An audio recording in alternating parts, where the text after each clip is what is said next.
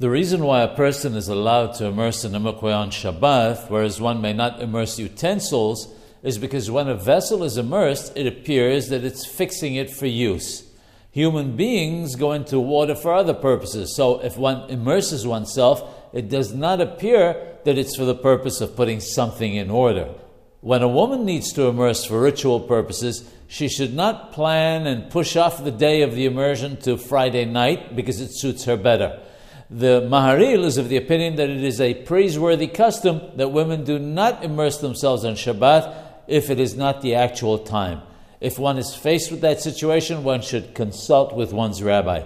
In any case, as is mentioned in Derech HaTorah, a woman should not delay the time for her immersion based on what is convenient for her. Rather, as soon as she completes counting seven days, she should go to the mikveh.